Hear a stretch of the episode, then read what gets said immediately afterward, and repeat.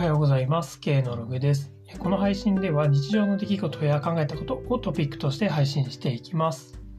はい。えー、まず前回の振り返りをしていきますが、ちょっと自分でも前の配信を聞き返してみた時にですね、ところでっていう単語を多用しすぎだなというふうに気づきました。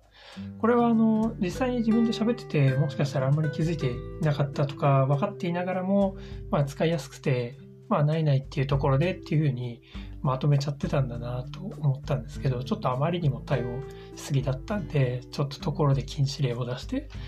いきます。はい。であとね、前回ちょっとあの緊張、まあ、初めて一人で撮ってっていうのもあったので、緊張があって硬かったので、今回は単純に最近の振り返りというところを、えメイントピックとしてやっていければと思います。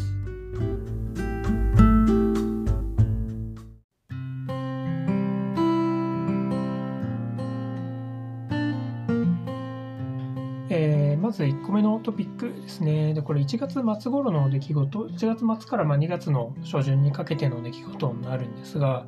えー、ま最近ですね、肉をよく食べ、よく食べるっていうとおかしいですけど、肉をいただいて食べる機会が多くなっており、ちょっと嬉しい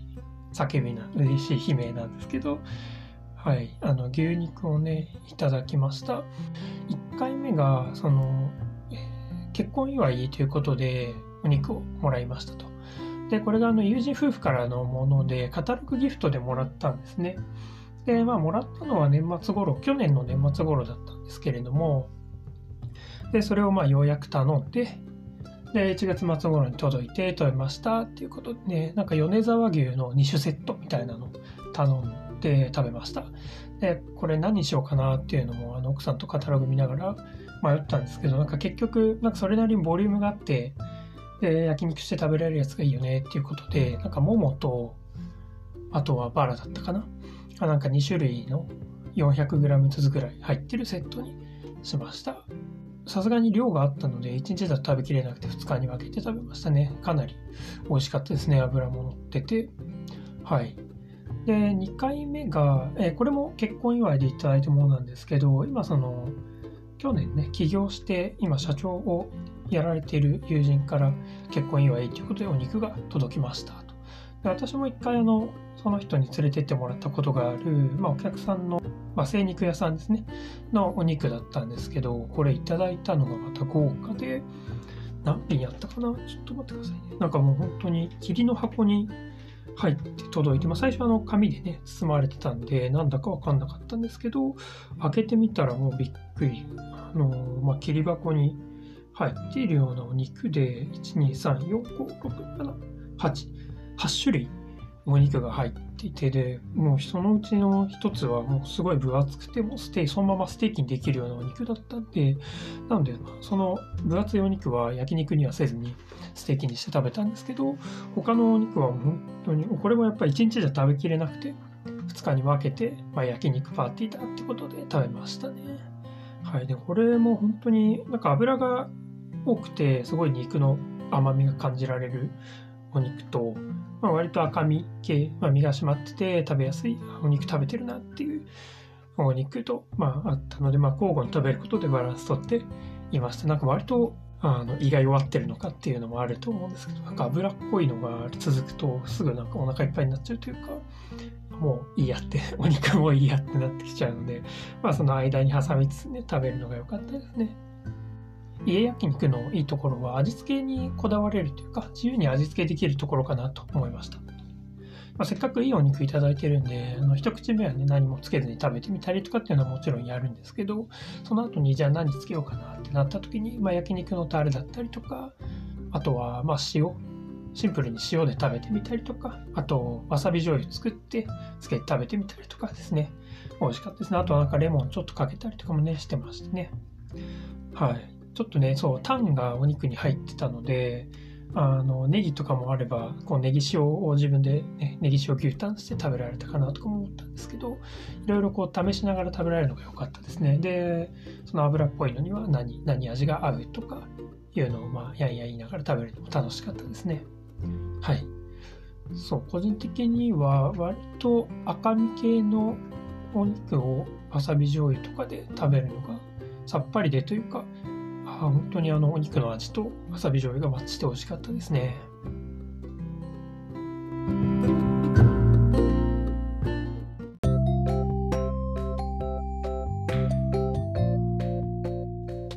で、またもらい物の話なんですけど、まあ、あの、この間あの友人に会って、まあ、久しぶりに会っていろいろ話したりとか遊んだりしたんですけど、そうプレゼント、まあ、これ、このプレゼントは、まあ、誕生日のプレゼントとか、まあ、もろもろ含みでもらったんですけど、あの、石鹸と入浴剤をもらいました。はい。なんかラッシュっていうお店があって、まあ、すごいいい香りのする石鹸とか、あとバスボムと呼ばれる入浴剤をいっぱい置いてあったりとかするんですけど、なんか2種類もらいまして、なんかバターボールっていうバスボムとミツバチマーチっていう石鹸でしたと。で、なんかこのミツバチマーチっていう石鹸は割と有名で、私も知ってたぐらいだったんですけど、すごいあのいい香りがする。なんか食べられそうな石鹸なんですよね。で、そう知ってはいたんですけど、一回も買ったことなかったんで、もらってやっぱ嬉しかったですね。はい。石鹸まだ使ってみてないんで、今度石鹸違うやつ使い切ったら、おろしてみようと思ってます。で、そう、入浴剤にバスボムについてはもう使ったんですけど、このバターボールっていうバスボムがすごくて、なんか本当に、なんだろう、お風呂に入れたら、まあ、バターボールっていう名前の通り、すごいオイリーな感じで、あの、例え良くないですけど、ラーメン食べ終わった後に、あの、スープの上にこうなんか油が浮いてくるじゃないですか。お風呂があの感じになるんですよね。でも見た目は結構インパクトだったんで、おおとか思いながらも入ってみたら、すごいあの保温効果があるのと、あと、やっぱりこうオイリーなのもあって、結構お風呂上がりにこう、なんて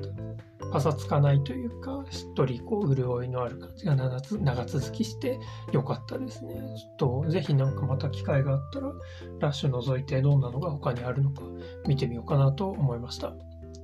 割とあのこのラッシュを奥さんも気に入ってですね、なんか人にプレゼント送ったりとか、そのオンラインでギフト送ったりするのにラッシュ割と使ってたりしますね。うん。そんな具合でした。はい。で、オチがないんですけど、まあ、プレゼント、えー、いろいろもらいまして、えー、ちょっと皆さんのおかげがあって豊かな生活を送れてるっていうような締めですね。はい。ありがとうございます。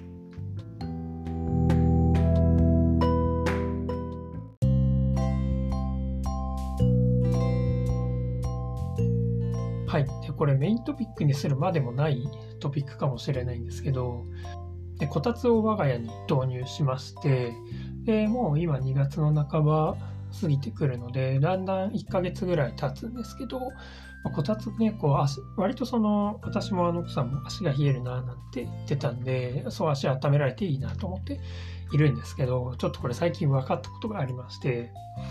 で、まあ、結局床につけ置いてこたつにしているので、まあ、床に座ってこたつに入ることになるわけなんですけど、このこたつに入って、まあ、長時間こたつ使ってると、その割とお尻とか腰が痛くなってくるっていう話なんですね。でまあ、もともと最近リモートワークでずっとこう座り仕事が多いんで、自分の部屋の椅子はこうちゃんとしっかり座れるような椅子にしてるんですけど、まあ、こたつは床に試しにそのこたつで仕事したんですね。足があったかいから。そしたらもう腰とお尻がバキバキになりまして、で、そんなことを言ってたら、床に敷きマットみたいなやつは敷いてこたつ置いてるんですけど、その上に何も敷かなかったのかって言われまして、まあそうですよね。まあ、床に直で座ってたようなわけだったんで、あのクッションとか敷けよっていう話でした。で、まあそのアドバイスをもとにね、クッション敷いて座るようにしたらだいぶマシになったんで、あ、今度からそうしようって思いました。はい、そうですね。なんかその、こたつを買うにあたって座椅子とかもちょっといろいろ調べたんですけど、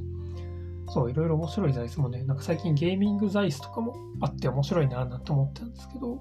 そう、あんまりなんか物を買って増やしすぎても、なんか家の中ごちゃごちゃしちゃうなと思ってまだ考え中です。いい座椅子だったら教えてください。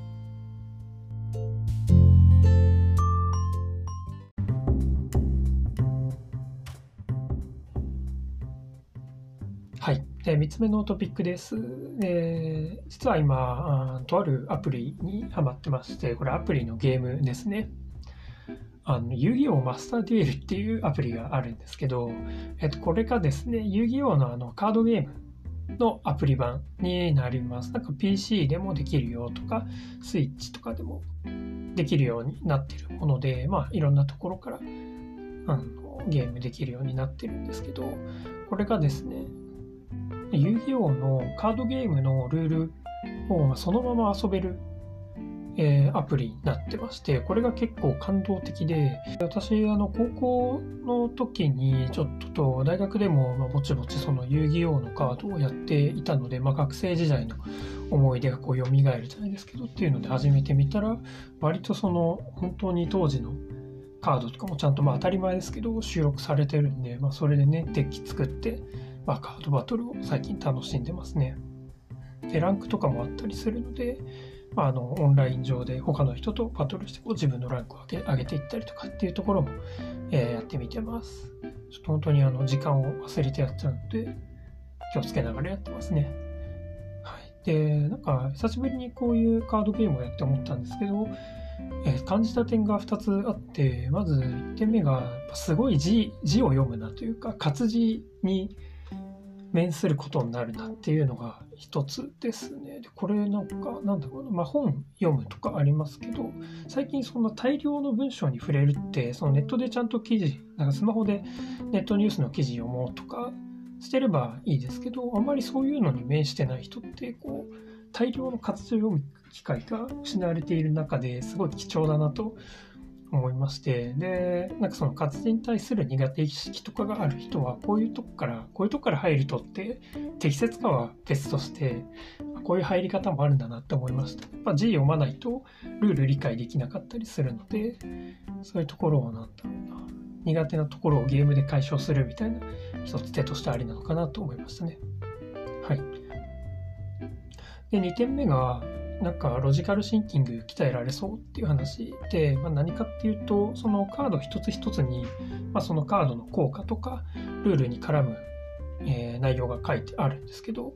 そのカード同士のコンボというか、シナジーみたいなのがあって、あ、このカードをこういう順番で出したら、こういうことが起こるんだみたいなのが、ちょっとプログラミングに近い思想になってるのかなとか、使いながら思いまして、で、まあ、カード1枚1枚、えー、どういう組み合わせで使うかとか、まあ、あのおすすめの組み合わせとかもちろんあるんですけど特に載ってない組み合わせとかでも使えるんでなんかこう自分なりの組み合わせをこう考え出してでデッキ作ったりとかっていうのはなんかプログラミングに近いような気がしてなんかその遊戯王のカードで覚えるプログラミング講座みたいなのあっても面白そうだなって個人的には思いました。